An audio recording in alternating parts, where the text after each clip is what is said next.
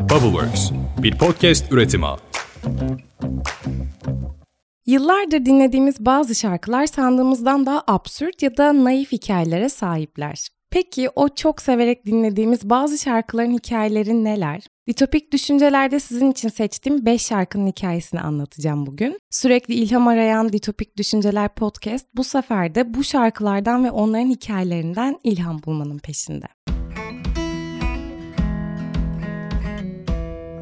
Herkese selam, Litopik Düşünceler'e hoş geldiniz. Ben Dilara. Biliyorsunuz geçtiğimiz günlerde MFÖ'nün Özkan'ını, Cennet Mahallesi'nin Betar Ali'sini, Gora'nın Garavel ustasını kaybettik. Hepimiz bunun derin üzüntüsü içindeyiz, biliyorum. Rahmetle ışıklar ve güller içinde uyusun. Hayatlarımıza şarkılarıyla derin duygular katmış olan MFÖ, Özkan Uğur'un gitmesiyle bir dönemi kapattı. Elbette bundan sonra Mazhar ve Fuat'ın onu yaşatarak şarkılarını söyleyeceğine eminiz. Ama çocukluğumuzun bir dönemi ne yazık ki kapandı. Geriye birbirinden güzel şarkılar kaldı bize. İşte bu şarkılardan biri olan Sude enerjisiyle bizlere kalan en eğlenceli şarkılardan. Sude şarkısının hikayesini duyanlarınız olmuştur, hele ki son günlerde. Bayağı bu videoları, bu hikayeyi izlemişsinizdir. Ama bu bölümün arşivinde Sude'den bahsetmezsek olmazdı diye düşündüm. Ve bilmeyenlerimiz için bir kere de böyle bu hikayeyi anlatmak istedim.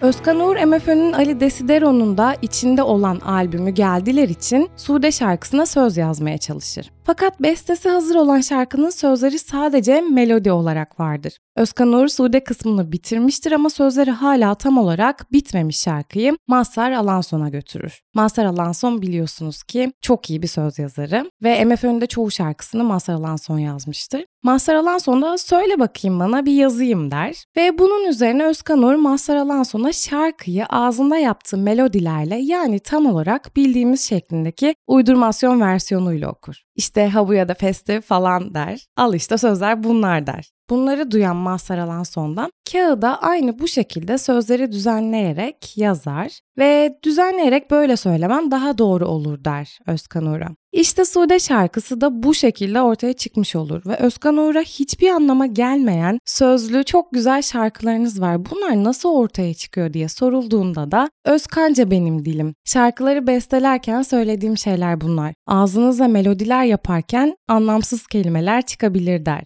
MFÖ bu hikayeyi birçok programda ve röportajda da anlatmıştır. Bu hikayeyi ilk dinlediğimde de şimdi de bana hep aynı ilhamı verir bu hikaye. Özkan Uğur ağzında melodileri mırıldandığında Mazhar Alanson'un anlamlı sözler yazmasını bekler. Ama Mazhar Alanson olduğu halde tüm çıplaklığıyla bırakmıştır sözleri. İşte benim için Sude'nin ilham notu, üretmeye çalıştığımız şeylerin bazen çok da uzağımızda olmadığıdır. İşte bazen o üretmeye çalıştığımız şeyleri ortaya çıkarırken zorlamak yerine olduğu gibi bırakmak daha eşsiz bir sonuca götürebilir bizi. Eğer bir gün böyle bir durumla karşılaşırsanız aklınıza bu ilham notumuz gelsin. Sıradaki şarkımız benim özel ilgi alanıma giriyor. Beni Instagram'dan takip edenler ve bu podcast'i düzenli olarak dinleyenler bunun ne olduğunu tahmin etmiştirler. Tabii bundan bahsetmişken de beni Instagram'dan takip etmeyi unutmayın derim. Çünkü hem Litopik Düşünceler Podcast Instagram hesabından hem de Dilara Sengul Instagram hesabından bu içeriklerin arka planını ve diğer içerikleri paylaşıyor oluyorum. Ayrıca bizi Spotify'dan da takip ederseniz Litopik Düşünceler Podcast'i bize daha çok destek olmuş olursunuz. İşte böyle beni takip edenlerin çok iyi anladığı gibi şimdiki hikayemiz bir Eurovision şarkısından geliyor. Aslında henüz bir içerik üreticisi olmadan önce Instagram hesabımda küçük kitleme bundan bahsetmiştim.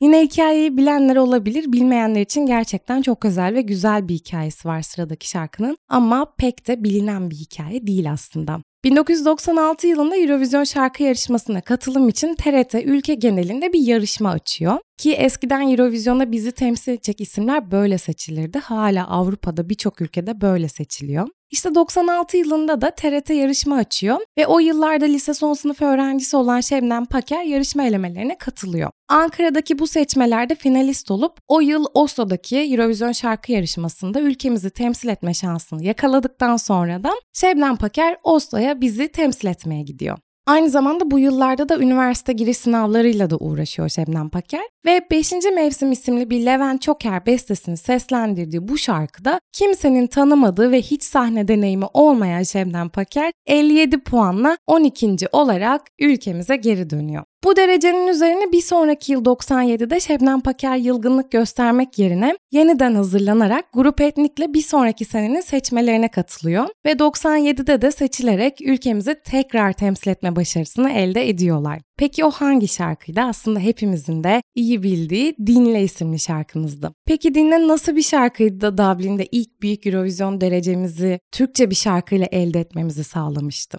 Sözü Mehtap Anlı Temize, bestesi ise yine Levent Çoker'e ait olan Dinle şarkısının yazılmadan önce arka planında iyi bir araştırma yatıyor aslında. Şöyle ki o zamanlar Eurovision fanları var ve bu zamanlardan daha fazlalar. Bu fanlar komünitelerin içinden ekiplere ulaşabiliyor. İşte böyle Avustralyalı bir Eurovision fanı olan ve aynı zamanda Türkçeyi iyi bilen Hans isimli bir arkadaş ekibe hangi Türkçe kelimelerin yabancıların kulağına hoş gelip gelmediğiyle ilgili bilgiler veriyor. Bu bilgilerin üzerine de ekip bir çalışma yapıyor. Hans isimli fan arkadaşımız Levent Çoker'e hangi kelimelerin fonatik olarak kullanılması gerektiğini çalışıyor ve özellikle kullanılması gereken kelimeleri de Levent Çoker'e iletiyor. Bu kelimeler genellikle i sesini içeren kelimeler ve Levent Çoker bunun üzerine de bir beste hazırlıyor, böyle uzun i sesleri olan. Mehtap Anlı Temiz de Dinle şarkısının sözlerini yazıyor. İşte bu yüzden şarkı uzun bir hiç geçmiyor günler diye başlıyor ve sensizdeki sensiz çok uzun, yine kimsesiz çok uzun, böyle uzun uzun i'ler var. İşte bu uzun i'lerle başlayan şarkının devamı da uzun i'lerle devam ediyor ki şarkının patlayan yeri de Dinle kısmı.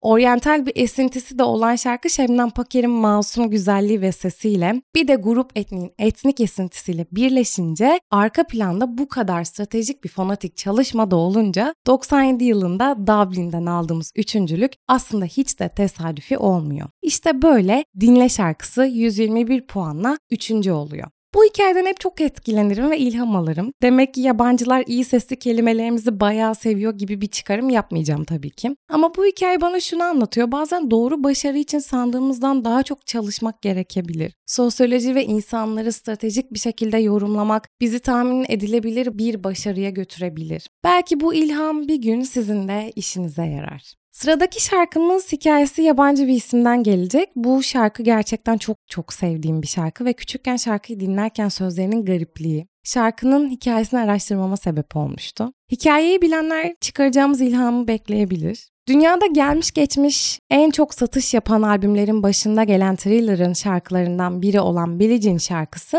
Michael Jackson'ın aldığı tehditler üzerine yazmış olduğu bir şarkıydı. Peki kimdi bu şarkıda geçen Billie Jean? Bildiğimiz gibi Michael Jackson solo kariyerine geçmeden önce Jackson's Five grubundaydı. O dönemlerde böyle ünlü grupları konser çıkışlarında bekleyen ve kendilerine Groupie ismi takan kızların konser çıkışları Jackson's Five'ı beklediğini ve yaşları kendinden daha büyük olan kardeşlerinin bu kızlarla takıldığını görür. İddialara göre bu kızların amacının ünü aşmış artistlerle ilişki kurabilmek olduğu söylenmiş. Sonrasında ise grubun diğer üyelerine grupilerin grubun üyelerinden çocukları olduğuna dair şantaj içerikli mektuplar gelmeye başlar. Sonrasında Michael Jackson'ın solo kariyeri devam ederken de Michael'a bu mektuplar gelmeye devam eder. Fakat içlerinden bir tanesi vardır ki Michael Jackson'a oldukça takıktır. 1981'de aldığı mektupta bu kadın Michael'ın ikiz çocuklarının babası olduğunu ve ona deliler gibi aşık olduğunu, bir şekilde kavuşmaları gerektiğini anlatır. Bu durum Michael'ı giderek rahatsız etmeye başlar. Önemsememeye çalışan Michael Jackson bir gün aynı kadın hayranından bu sefer mektupla birlikte bir kutu alır. Kutunun içinden sadece mektup değil, kadının fotoğrafı ve bir de tabanca çıkar.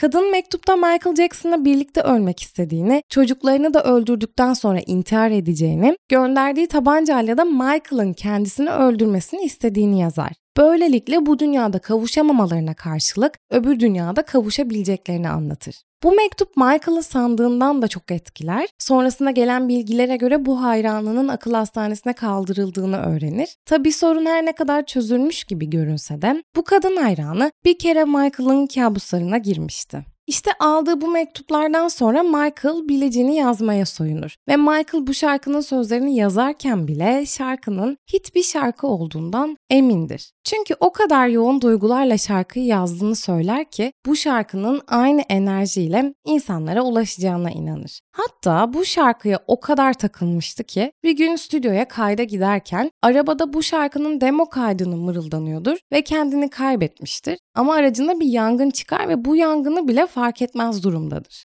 Şanslıymış ki yolda yangını fark eden bir motosiklet sürücüsü vardır ve Michael'ı kovalayıp ona ulaşmış ve onu uyarabilmiştir. Michael ancak bu şekilde yangını fark etmiş yani. İşte bu sayede mektuplardan ilhamla yazılan Billie Jean bize ulaşmıştı.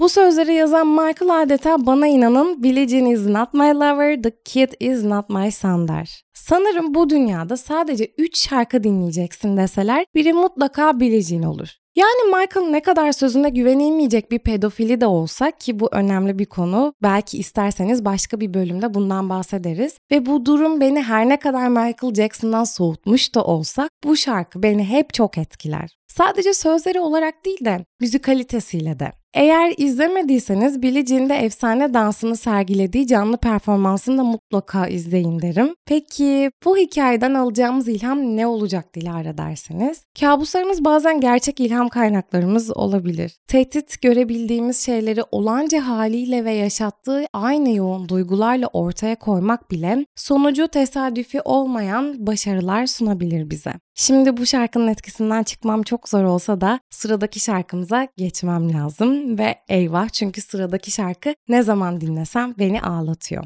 Queen'in efsanevi Love of My Life şarkısından bahsediyoruz tabii ki de. Queen'i bilmeyenlerimiz yoktur diye düşünüyorum. Vokalde ve piyanoda Freddie Mercury, elektro gitarda Brian May, basta John Deacon ve davulda da bebek yüzlü Roger Taylor'ımız vardı bilirsiniz ki.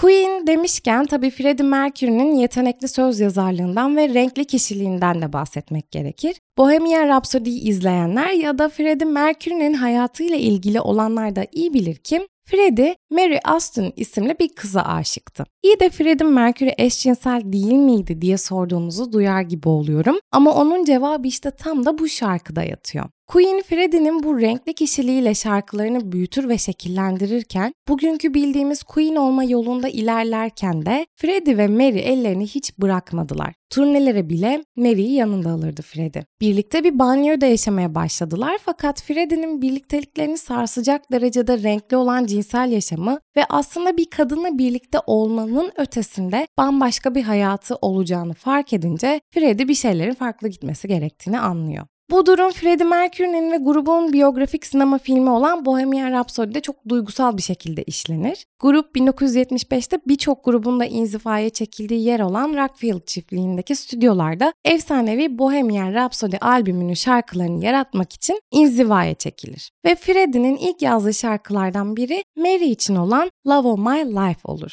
Bohemian Rhapsody albümü çıktıktan sonra grup turneye çıkar ve Rio de Janeiro'daki konserde Freddie Love of My Life'ı ve sözlerini anlayacaklar mı acaba diye düşünürken şarkı başlayınca bütün konser seyircisi bir ağızdan Love of My Life'ı söylemeye başlar ve grup şaşkınlık içinde kalabalık seyirciyi izler. Love of My Life Rio'da hep bir ağızdan Mary için söylenir. Freddie eve döndüğünde Mary'ye konserin bu kısmını izletmek için konserin kasetini teybe takar ve Mary'ye bütün bu kalabalığın şarkıyı onun için söylediklerini anlatır ve şöyle ekler. Binlerce insan sana söylüyor çünkü doğru. Bu konuşma Freddie ile Mary'nin resmi olarak ayrılık konuşması olacaktır. Çünkü Freddie gay olduğunu Mary'ye ilk defa açıkça bu konuşmalarında anlatabilmiştir. Freddie o günleri şöyle anlatıyor. İlişkimiz gözyaşları içinde sona erdi ama aramızda çok sıkı bir bağ oluştu ve bu bağı bizden başka kimse anlamaz. Ulaştığımız noktaya kimsenin ulaşması mümkün değil. Aşklarımdan çoğu bana hep neden onun yerini alamadıklarını sorarlar. Mary'nin yerini hiç kimse alamaz. Love of My Life çok derin bir şarkıdır. O derinliği sözlerinde açıkça görebiliriz. Hayatımın aşkı beni çok incittin, kalbimi kırdın ve şimdi terk edip gidiyorsun.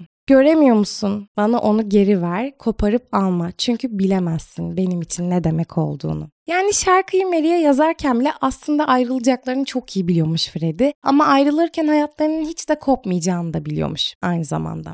Freddie'nin ve Mary'nin hayatlarında kimler olursa olsun hiç kopmamaları ve her zaman birbirlerinin en büyük aşkı olmaları aslında en yakın dost olduklarını da gösteriyor. Bu şarkı ve hikayesi bana her zaman çok derinden ilham oluyor. Bu şarkı aşkın cinsiyetsiz olduğunu anlatıyor bana. Aşkın aşk olması için illa bir evliliğe, cinsiyetlere sığması gerekmediğini, o aşkın en iyi arkadaşlıktan, yaşam paylaşımından geçtiğini anlatıyor. Aşk bazen sandığımızın çok daha ötesinde bir vücut bulmak istiyor olabilir. Ve sandığımız gibi komplike bir şey değil de oldukça yalın ama derin bir anlam taşıyor da olabilir dedirtiyor bana. İşte bu da Love of My Life'tan her zaman bulduğum ilham. Sıradaki şarkımız hepimizin çok iyi bildiği ve bir sürü cover'ı yapılmış ama en güçlü versiyonu Nina Simone'dan çıkmış olan Feeling Good şarkısı. Evet, kapanışı en umut veren, en güçlü hissettiren şarkıyla yapmak istedim. Eğer kendinizi umutsuz ve güçsüz hissediyorsanız size bir haberim var. Dönemlerden birinde birileri için daha umutsuz ve güçsüz zamanlar olmuştu. Ve onlar bu şarkıyı ne zaman umutsuz ve güçsüz hissedersek dinleyelim diye yapmışlardı. İşte bu yüzden bu şarkı bu kadar zamansız ve ölümsüz. Nina Simone sadece döneminin en güçlü caz sanatçılarından biri değildi, aynı zamanda bir sivil haklar aktivistiydi. Her zaman ırkçılıkla, savaşla ve haksızlıkla mücadele etmeye çalışırdı. Böyle bir şarkıda ancak böyle bir savaşçı ruhtan çıkabilirdi. Zira Feeling Good şarkısı onlarca yıldır dinleyicilerine ilham veren güçlendirici bir marş diyebiliriz. İngiliz söz yazarları Anthony Newley ve Leslie Bricusse tarafından yazılan Feeling Good bir müzikal için yazılmış bir şarkıydı. İlk kez 1964 yılında sahnede seslendirilmişti. Sonrasında ise 1965 yılında Nina Simone şarkıyı I Put a Spell on You albümü için kaydediyor. Şarkının açılışı Nina Simone'un müziğine az da olsa aşina olan herkes tarafından tanınabilir. Kornalar ve teller güçlü ve canlandırıcıdır. İyi hissettiren bir deneyim için zemin hazırlarlar bize. Melodi basit ama etkilidir. Nina Simone'un vokalleri enstrümantasyonun üzerinde yükselir. Sözler umut, pozitiflik, geçmiş ve mücadelelerden çıkmış yeni bir özgürlük mesajı verir. Şarkının yazıldığı tarih siyahiler için hiç de kolay bir dönem değildi ve Nina Simone bu haksızlıkla ve ırkçılıkla ve hatta dünyanın herhangi bir yerinde herhangi bir zulümle baş etmek zorunda kalan herkes için bu şarkıyı seslendirir ve bu şarkı da bu nedenle yazılmıştır. Sözler evrensel ve zamansız bir mesajla basit ama canlandırıcıdır. İşte bu nedenle bugünün sanatçısı ya da grubu şarkıyı cover olarak yorumladığında dile geldiği dönemine uyum sağlayabiliyor şarkı. Çünkü zaman ne olursa olsun umut her zaman aradığımız bir şeydir. Feeling Good dinleyicilerini daha iyi bir yarın için çabalamaya teşvik eden bir umut ve özgürlük marşıdır. Şarkı insanın zorlukların üstesinden gelme ve karanlıktan aydınlığa çıkma deneyiminden bahsediyor. Mesajı basit ama derin, geçmiş mücadelelerimizin üstesinden gelebilir ve daha iyi bir geleceği kucaklayabiliriz. İşte bu nedenle kapanışı umudun marşıyla yapmayı bir borç bilirim. Şimdiye kadar yazılmış tüm ölümsüz şarkılara, şarkıların arkasındaki o değerli hikayelere ve bedenen aramızdan ayrılmış olsa da ölümsüz ruhlarıyla ve şarkılarıyla her zaman bizimle olacak olan sanatçılara selam olsun. Çünkü you know how I feel, nasıl hissettiğimi biliyorsun. Yeni bir şafak, yeni bir gün, yeni bir hayat. Bir sonraki bölümde görüşmek üzere. Bye bye.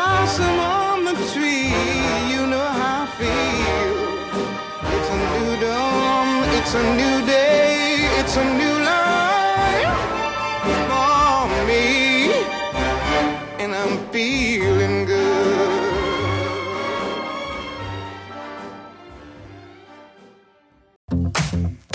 Bubbleworks, bir podcast üretimi.